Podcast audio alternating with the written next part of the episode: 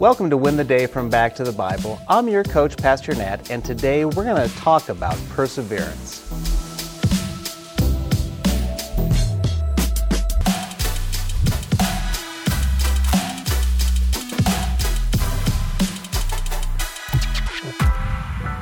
I love smoked meat. When I graduated from seminary, my wife bought me this electric smoker that smoked meat to perfection. But here's the secret to the best barbecue it is a low and slow process. You see, you just can't hurry tender, delicious meat. It takes time. Now, whenever I've chosen to pull the meat out early, it just isn't as good. The meat can be tough. The flavor just isn't where it should be. It's just okay. But when I endure the process of smoking the meat, it becomes a treat that I don't want to end. Now, we all know that there is benefit to enduring and persevering, but often we settle and we live with the results. Now, it's true with barbecuing and in other areas of our life, including pursuing spiritual fitness.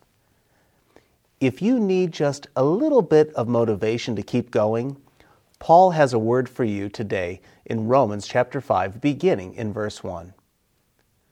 Therefore, since we have been justified by faith, we have peace with God through our Lord Jesus Christ. We have also obtained access through him by faith into the grace in which we stand. And we boast in the hope of the glory of God. And not only that, but we also boast in our afflictions, because we know that affliction produces endurance. Endurance produces proven character, and proven character produces hope. This hope will not disappoint us, because God's love has been poured out in our hearts through the Holy Spirit who is given to us. We all want to have real hope. We want to long for something real and lasting. Well, there is no greater future than eternity ruling with Christ. That's a great reminder for us to endure.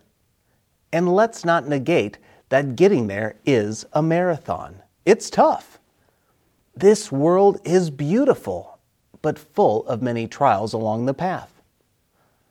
Those trials, or as Paul puts it, those afflictions, are real but they produce endurance. They provide a hearty spirit for perseverance. And that perseverance produces character, which produces hope. I don't know what hardship you are facing today, but I know it can and should be used for your benefit. That long, hot cook time produces the most delicious, moist barbecue. That daily discipline of going to the gym provides a pathway to health. The painful physical therapy is there to make you whole. The question isn't if we'll experience the hardship. The question is, will we lean into it to produce perseverance, character, and hope? Will you do it perfectly? Not likely, and that's okay. But start each day with the determination to push forward no matter what happens. George Lorimer said, You've got to get up every morning with determination if you're going to go to bed with satisfaction. So here's my challenge for you today. Remember the why of your perseverance.